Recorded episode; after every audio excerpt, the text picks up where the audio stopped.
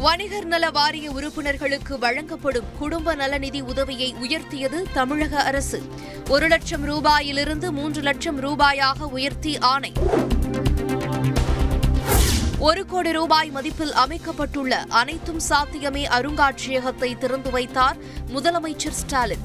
மாற்றுத்திறனாளிகளுக்கு நலத்திட்ட உதவிகளும் வழங்கினார்.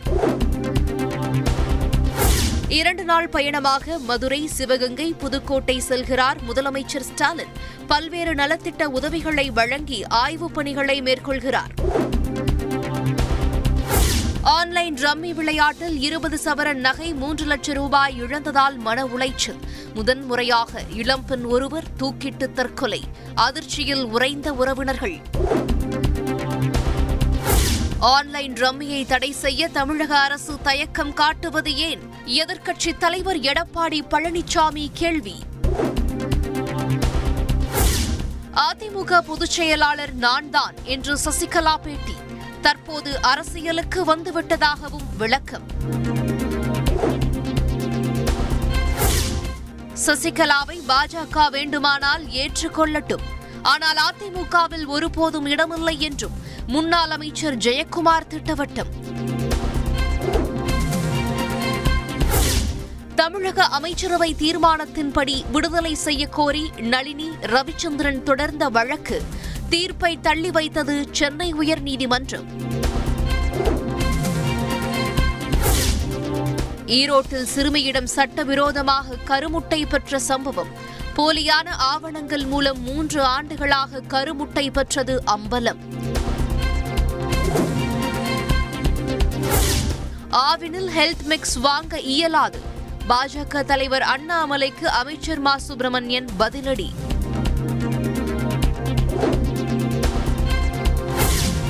ஆதீனங்களை ஆளுநர் இயக்குகிறாரோ என்று சந்தேகம்.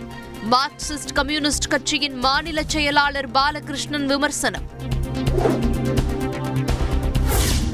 ஒன்பதாம் வகுப்பு தேர்வெழுதிய அனைவரும் தேர்ச்சி என கல்வித்துறை அறிவிப்பு. தேர்வு எழுதவில்லை என்றால் தேர்ச்சி இல்லை என்றும் தகவல். ரூபாய் நோட்டுகளில் காந்தியின் படம் மாற்றப்படும் என்று ஊடகங்களில் வெளியான செய்தியில் உண்மை இல்லை. ரிசர்வ் வங்கி விளக்கம். தூய்மை இந்தியா கண்ணியத்துடன் வாழ வாய்ப்பு வழங்குகிறது.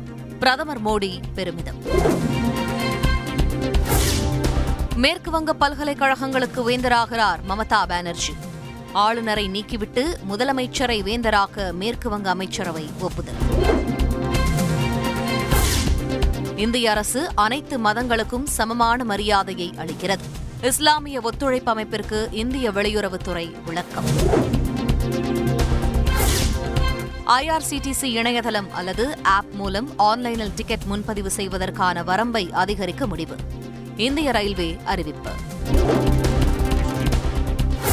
சர்வதேச அளவில் இந்தியாவுக்கு பாஜக களங்கம் ஏற்படுத்திவிட்டதாக காங்கிரஸ் குற்றச்சாட்டு.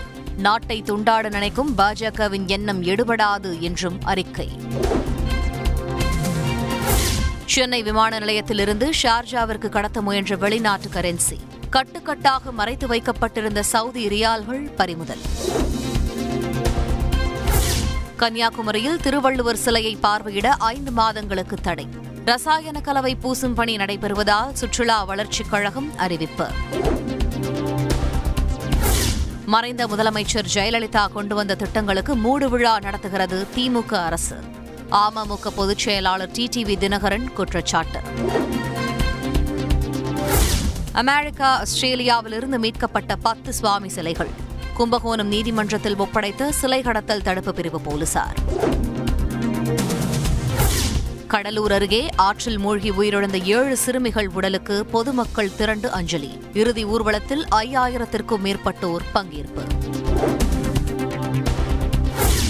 தமிழகத்தில் பதிமூன்று மாவட்டங்களில் இன்று கனமழைக்கு வாய்ப்பு. சென்னை வானிலை ஆய்வு மையம் தகவல். காவிரி நீர்பிடிப்பு பகுதிகளில் கனமழை. மேட்டூர் அணைக்கு நீர்வரத்து அதிகரிப்பு. இலங்கையில் சமையல் எரிவாயு விலை உச்சம். பனிரண்டு புள்ளி ஐந்து கிலோ சிலிண்டர் விலை ஆறாயிரத்தி எட்நூற்றி ஐம்பது ரூபாய்.